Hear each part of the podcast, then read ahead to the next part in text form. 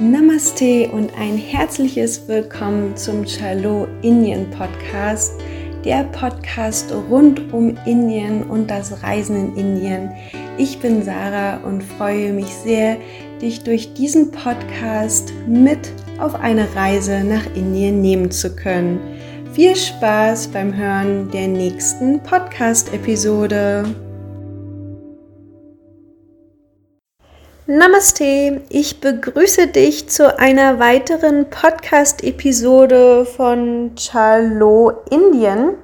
Chalo Indien, falls ich das übrigens noch nicht erwähnt haben sollte, Chalo ist ein ganz typisches und wichtiges Wort in Indien, vor allem wenn man in Indien reist und es bedeutet so viel wie auf geht's. Also Chalo Chalo, gerade wenn wir auf unseren Trekkingreisen sind oder wenn wir unterwegs sind, dann heißt es los, los, let's go, auf geht's, wir wollen weiter. Und ja, Chalo Reisen, Chalo Indien, also lasst uns aufbrechen nach Indien. Das hier nur so als kleine Einstimmung.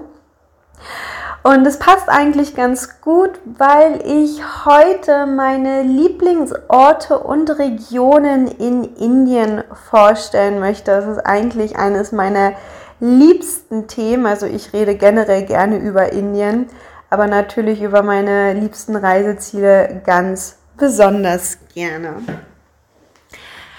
Ja, und ihr werdet das hören.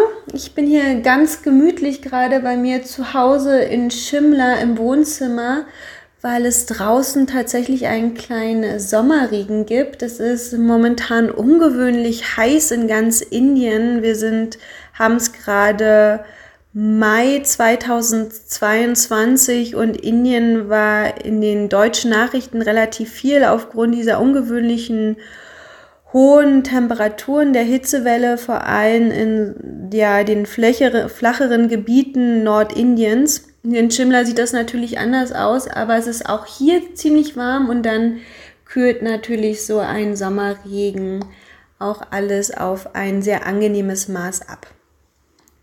Ja, und deswegen habe ich natürlich gerade besonders gut die Muße, euch etwas über die verschiedenen Regionen Indiens zu erzählen. Fange ich doch mal in der Himalaya-Region an. Ich lebe ja im indischen Himalaya und habe mich dazu auch ganz besonders entschlossen. Ich könnte tatsächlich nicht überall in Indien leben. Ich liebe es, überall durch Indien zu reisen, weil es einfach unglaublich spannend und aufregend und vielseitig ist und man kann einfach so, so viel erleben. Aber leben könnte ich tatsächlich nur an sehr, sehr wenigen Orten Indiens. Und richtig gut leben kann ich tatsächlich hier im Himalaya. Der die Himalaya-Region erstreckt sich über ein unglaublich großes Gebiet im Norden Indiens. Das wissen viele von uns gar nicht. Für viele ist so Himalaya mit Nepal verbunden, aber im Prinzip ist Nepal sogar noch etwas südlicher in manchen Teilen als Indien selbst. Also die nördlichste Spitze von Indien reicht weit hoch bis in das tibetische Plateau, sogar noch über den Himalaya hinaus. Und dadurch haben wir einfach ein sehr, sehr großes Himalaya-Gebiet mit vielen hohen, unbestiegenen Bergen, ganz vielen Trekkingrouten, viel Natur, vielen De Bergdörfern. Also da kann sich jeder, der die Bergwelt liebt, richtig, richtig gut ausleben und eben auch ich mich sehr, sehr, sehr gut ausleben. Gerade Dharamsala, das ist, wo der Dalai Lama seine Exilregierung hat, und mit seinen natürlich mit anderen tibetischen Flüchtlingen. Aber auch Manali, das liegt noch etwas tiefer im Himalaya. Beide gehören zum Bergstaat Himachal Pradesh, sind hervorragend geeignet als Trekking-Ausgangsorte, aber auch einfach nur um die Bergwelt zu genießen oder um wie viele Inder der Hitze während der Sommermonate zu entfliehen auch sehr, sehr schöne Bergtouren starten, wenn man nördlich von Rishikesh sich hoch in den Himalaya begibt. Das ist der Bergstaat Uttarakhand, der liegt östlich von Himachal Pradesh und dort ist es anders. Hier muss man wirklich von Rishikesh oder einem anderen Ort nahe des, äh, ja, nahe des Flachlands starten und dann eine jeweils andere Route hinauf in den Himalaya zu nehmen, um von dort dann irgendwelche Trekking-Touren zu machen. Also anders als Banali, wo einfach ganz, ganz viele Trekkingrouten vom Ort selbst starten und man im Prinzip schon mitten im Himalaya ist. Wenn man übrigens weiter von Manali hoch in den Himalaya geht, dann, das sind 500 Kilometer auf dem berühmten Manali Leh Highway. Mittlerweile gibt es dazu auch eine Parallelroute durch Sanskar. Das war ganz lange eine 28-tägige Trekkingroute. Dann kommt man hoch in die Region Ladakh. Ladakh ist ähm, schon so wie Tibet im Prinzip. Da leben auch ganz, ganz viele buddhistische Menschen, ganz viele buddhistische Klöster könnt ihr vorfinden, Nomadenstämme mit ihrem Yaks und den und ihren Pashmina-Ziegen ziehen von Ort zu Ort. Und das ist schon Hochgebirgsebene. Da ist es im Prinzip, da ist man auf 4000 Meter und es ist einfach fast schon flach. Und dann kommt immer mal so ein Hügel, der 5000, 6000 Meter hoch ist. Die Region hat übrigens den Vorteil, dass dort die Himalaya, äh, dass dort die Monsunwolken nicht mehr hinkommen. Also die bleiben irgendwo im Himalaya stecken und sobald man dann den nächsten Pass überquert hat, kommen da denn die Wolken nicht mehr rüber und man ist in der regenfreien Zone.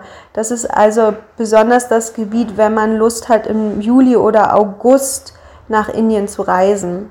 Also du merkst es schon, gerade wenn man überlegt, wann man nach Indien reist, ähm, spielt das wohin. Also es steht im ganz engen Zusammenhang, weil es einfach zu unterschiedlichen Zeiten im Jahr unterschiedlich gute Reiseregionen auch gibt. Ja, ansonsten, wenn man in der Himalaya-Region ist, ist die beste Reisezeit eigentlich so von April, Mai, Juni bis Mitte Juli, dann kommt die Monsunzeit und dann kann man wieder gut im September, Oktober, fast noch bis hinein im November die Berge besuchen. Es kommt darauf an, wie hoch man möchte und wie tief man hinein möchte. Die Berge sind gerade so Bergtouren, die wir machen, die sind dann immer so zwischen 3000 und 4500 Meter hoch. Die etwas anspruchsvolleren Trekkingtouren und Fahrradtouren gehen dann auch über 5 bis an die 5,5, hm, also 5500 Meter hoch. Und wenn man Bergexpeditionen macht, dann besteigen wir Berge zwischen 6000, na sagen wir mal 5000 und 7000 Metern. Ein weiteres Gebiet des Himalayas ist übrigens ganz im Nordosten, gehört zum Staat Sikkim und Arunachal Pradesh. Das ist praktisch auf der östlichen Seite von Nepal und da ist alles auch noch ein bisschen touristisch ähm, unorganisierter. Das heißt, die Infrastruktur ist ähm, noch nicht ganz so vorhanden wie in der westlichen Region des Himalayas in Indien. Kommen wir ein bisschen mehr in ja, Richtung, Richtung Süden, nur ein kleines Stück. Und da möchte ich euch den Ort Rishikesh nennen.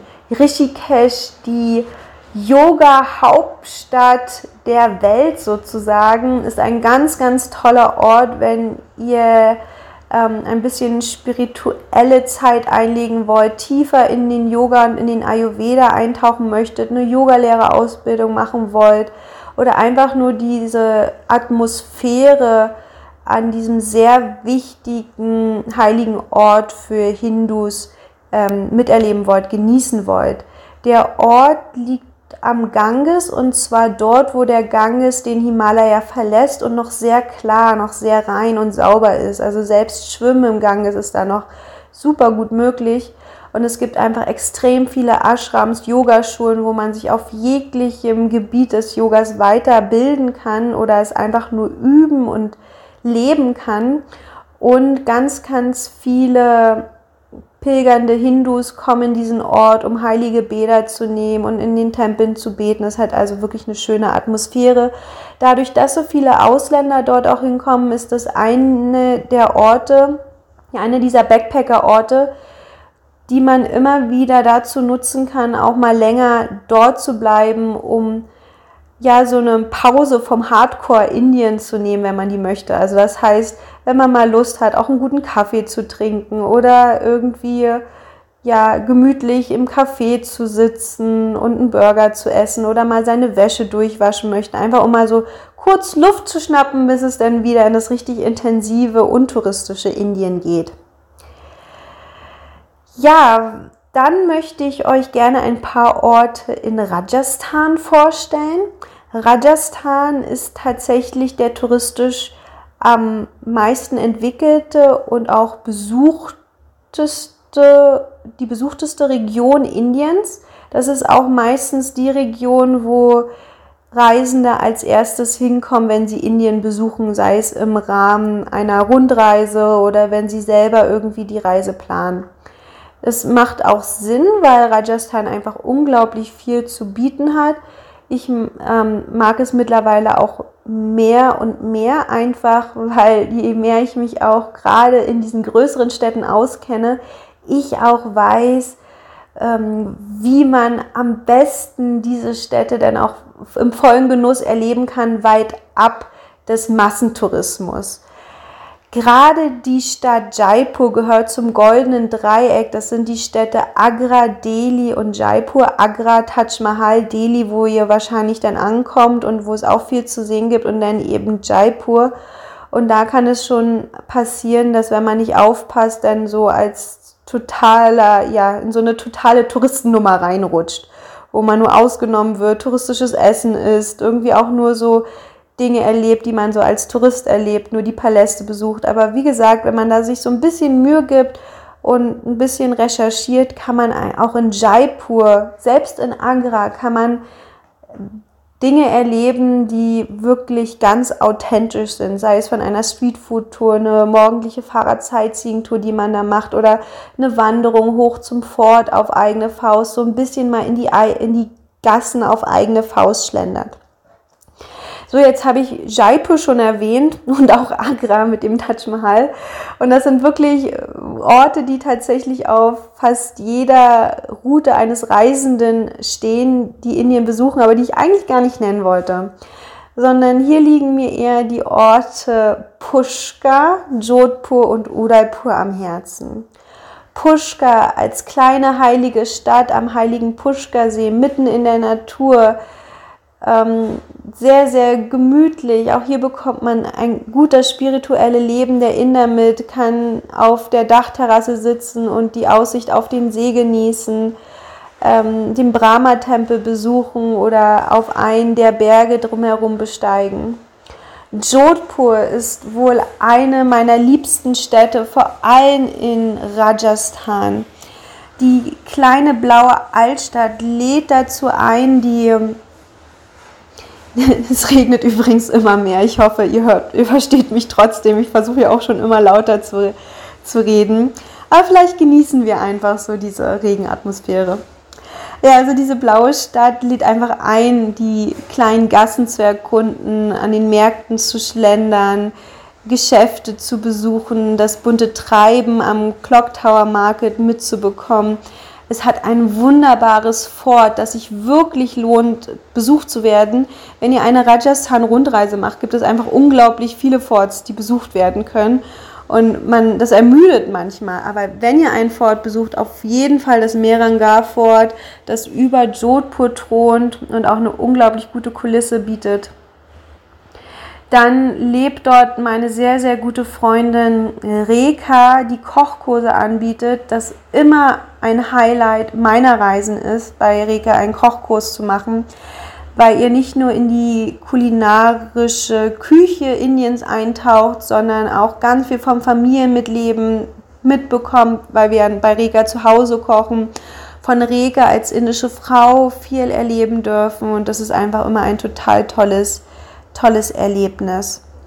Wenn man ein bisschen mehr Zeit hat, kann man von Jodhpur auch ähm, innerhalb einer Stunde nach Osien fahren, wo sehr, sehr schöne Kameltouren angeboten werden. Man kann dann entweder in luxuriöse Camps übernachten oder ganz einfach bei den Menschen auf ihrer Farm zu Hause, wo dann einfach nur Betten aufgestellt werden und man unter freiem Sternenhimmel schläft, was auch ein tolles Erlebnis ist. Wenn man es nicht den ganzen Weg bis nach Jaisemir schafft, wo man dann sogar auf den Sanddünen übernachten kann. Ja, diese Orte liegen in der Wüste Thar ihr dürft euch bei der Wüste aber nicht vorstellen, dass das so Sahara-mäßig nur Sanddüne an Sanddüne ist, sondern es ist eher wie so eine Savanne. Es ist viel Gestrüpp, viel Dorn und auch natürlich immer mehr Farm. So manch einer war jetzt schon überrascht, wie grün es eigentlich in Rajasthan ist. Natürlich, wenn man auch eher in der Monsunzeit reist, aber die Menschen müssen natürlich auch von irgendwas leben und bauen auch immer mehr an. Die dritte Stadt, die ich in Rajasthan genannt hatte, war Udaipur. Das liegt ungefähr acht Stunden Fahrt von Jodhpur südlich in Rajasthan. Hier ist alles hügeliger. Wir sind in den Araveli-Bergen, die wir auch schon in Pushkar hatten. Das ist so das älteste, der älteste Gebirgszug Indien, der sich bis nach Delhi zieht von, von Gujarat, das ist noch mehr im Süden und auch schon sehr abgetragen ist, deswegen alt, aber gar nicht mehr so hoch, aber sehr hügelig, ein bisschen grüner, viele Seen, viele künstliche Seen. Udaipur, das ist die Stadt an den Seen und gilt als romantischste Stadt Indiens. Hier wurde auch einer der James Bond-Filme gedreht, wo es das Hotel mitten, dieser, dieses Hotelpalast, den Hotelpalast gibt, mitten im See, auch einen kleinen Tempel mitten im See.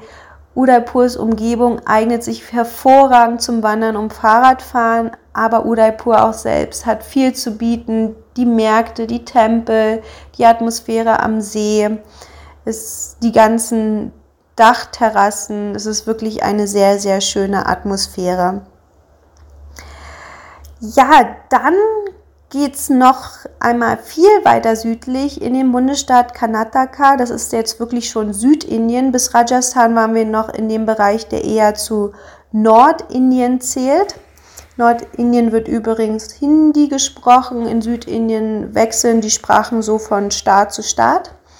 In Karnataka gibt es den kleinen Ort Hampi. Hampi ist auch ein UNESCO-Weltkulturerbe und hat dadurch auch einiges an Kultur zu bieten in Form von Ruinen und Palästen. Aber es ist einfach eine unglaubliche Landschaft und eine wunderschöne Atmosphäre. Hampi ist ein kleiner, winziger Ort. Wenn man auf der anderen Seite des Flüsschens schläft, ist man mitten in den Reisplantagen, die ganz grün sind. Drumherum liegen Felsen verstreut, als wären die irgendwie von Gott ausgesät worden. Auch hier gibt es kleine Hügel, wo dann kleine Tempel drauf sind, zu denen man gehen kann und es, man kann sich das Fahrrad mieten, zu sehen fahren. Also es hat eine ganz unglaubliche Atmosphäre mitten in der Natur. Viele kommen nach Hampi, um klettern zu gehen. Die weltbesten Boulderer kommen, ja, sind da für zwei, drei Monate, leben im Prinzip in Hampi, genießen diese Backpacker-Atmosphäre aus guten Cafés tagsüber und morgens und abends wenn die Hitze nicht mehr ganz so groß ist, geht zum Klettern. Also wirklich eine große Empfehlung. Lasst uns weiter südlich gehen nach Kerala. Kerala liegt an der Südspitze Indiens und zwar auf der westlichen Seite. Ganz Kerala kann ich nur empfehlen. Das Wunderbare an Kerala ist, dass die einzelnen Distanzen voneinander relativ klein sind im Vergleich zu anderen Reisezielen in Indien. Es kann gut in Indien sein, dass man manchmal über Nacht unterwegs ist, gerade Nachtbusse oder im Nachtzug, dass man acht Stunden im Auto fährt. Vier Stunden ist schon fast wenig. Aber in Kerala ist es tatsächlich so, dass die einzelnen Ziele so zwei bis vier Stunden auseinander liegen und man so unglaublich viel sehen und erleben kann. Es ist sehr, sehr ähm, vielfältig wenn wir in Kochi sind, an der kleinen Küstenhafenstadt, haben wir eben diese portugiesische Atmosphäre, weil es mal portugiesische Kolonie gewesen ist. Dann haben wir in den Western Ghats die Tee- und Gewürzplantagen und ganz, ganz viel verschiedenes exotisches Obst. Wir haben Nationalparks mit wildlebenden Elefanten und Tigern. Dann gibt es die Backwaters, das Kanalsystem. Es gibt wunderschöne Strände, die wenig touristisch sind, wo man zum einen die Strandatmosphäre genießen kann, aber immer noch was von den Menschen, von den Fischern vor Ort miterleben kann, wie Marariculum oder Wakala. In Goa ist das eher so, dass es wieder so eine künstliche Scheinwelt ist. Das ist toll, wenn man ähm, einfach nur die Seele baumeln lassen will, sich in Yoga weiterbilden möchte und ja, gutes Essen genießen will, aber es hat nicht mehr viel mit Indien an sich zu tun. In den Stränden, an den Stränden Keralas hat man auch noch was vom indischen Leben, was man mitbekommen kann. Ja, also Kerala ist wirklich ein wunderschönes Reiseziel und man kann dann auch mal rüberschauen zum Nachbarstaat Tamil Nadu, wo es dann richtige Tempelstädte gibt wie Madurai, dass man das auch so mitbekommt. Ein paar wuselige Märkte, ein paar richtig beeindruckende Tempel. Ja, ganz vom Süden möchte ich nochmal hochwandern, allerdings jetzt an der anderen Küstenseite, ein bisschen östlicher uns halten. Ähm, ich will natürlich Varanasi erwähnt haben. Man kann nicht sagen, dass Varanasi schön ist.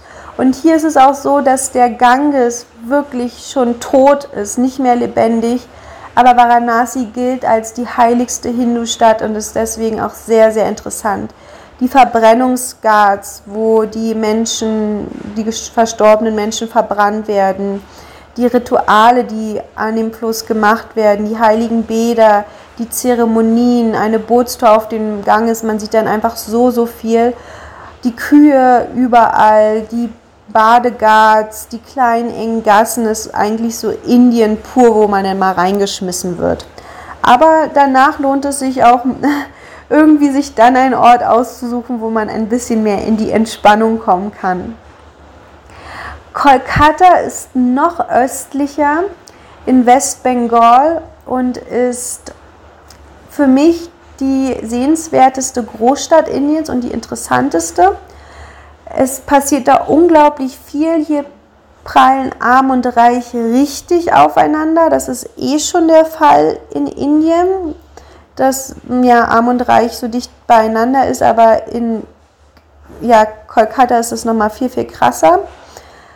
Ähm, ja, man sieht auch noch sehr die britisch geprägten Häuser aus der Kolonialzeit. Das bekommt man auch noch viel mit aber eben auch noch richtig so das wuselige Leben mit den Märkten, diese Lebendigkeit. Und von Kolkata ist man nicht weit weg in die Sundarbans, des, ähm, am Delta des Brahmaputra und des Ganges, wo ein richtiges Kanalsystem entstanden ist mit Mangroven und man den Royal Tiger sehen kann, wenn man dann Glück hat. Der Regen wird heftiger und heftiger. Ich glaube, ich muss diese Podcast-Episode schnell zu Ende bringen, solange ihr mich noch einigermaßen hören könnt.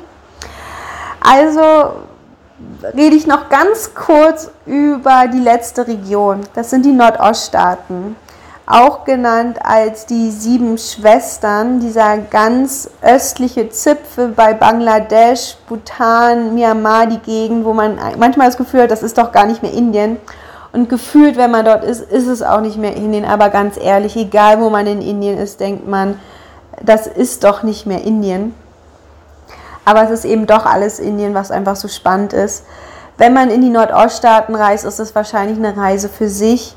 Ich bin total begeistert von dieser Region. Es ist wohl die touristisch an unerschlossenste Region. Man kann noch sehr authentische Erlebnisse haben und sehr vielfältige Erlebnisse über die Landschaft, die Natur in Meghalaya mit den Wasserfällen und den lebenden Wurzelbrücken, viele Wanderungen, glasklare Flüsse, dann mit den Teeplantagen in Assam, dem Kasiranga Nationalpark, wo man Nashörner sehen darf, die zahlreichen Stammesregionen in ganz im ganz Nordosten Indiens, ganz verschieden, über Naturvölker zu buddhistisch geprägten Stämmen, über mehr hinduistisch angehauchte Stämme, sehr, sehr, sehr interessant, wie ihr Leben, das Leben dieser Menschen ist und in das man wirklich noch hineinschnuppern darf. Ja, Jetzt hat der Regen nachgelassen. Jetzt bin ich eigentlich auch ganz gut durch. Ich hoffe, es hat euch so ein bisschen Inspiration gebracht. Es gibt natürlich noch so viele andere Ziele in Indien und gerade wenn man mehr Zeit hat, macht es auch tatsächlich Sinn, in die nicht so ganz bekannten Orte auch mal hinein, ja, die, die zu besuchen, um ja ein Indien äh, in der vollen Authentizität erlebt zu können. Aber dann schlage ich doch vor, dass man regelmäßig, sei es irgendwie nach einer, zwei Wochen, Orte einplant, die eine touristische Infrastruktur haben, die vielleicht ein bisschen kleiner und gemütlicher sind, sogenannte Backpacker-Orte, wo man dann auch mal die Seele baumeln lassen kann, mal zwei, drei Tage mindestens an diesem Ort ist um sich einfach gut gehen zu lassen, mal Luft zu schnuppen, mal die Eindrücke alle Revue passieren zu lassen, um dann weiterzureisen. Das gilt vor allem für alle, die ein bisschen länger unterwegs sind. Wenn man so zwei, drei Wochen in Indien hat oder sei es vier, dann sollte man auch schon die Zeit komplett ausnutzen und versuchen, so viel wie möglich von Indien zu sehen, um sich eines zu verdeutlichen, dass Indien einfach total vielseitig ist und man es überhaupt nicht pauschalisieren kann. Also ich hoffe, euch hat diese Podcast-Episode gefallen und inspiriert und ich freue mich schon auf die nächste. Bis bald, eure Sarah.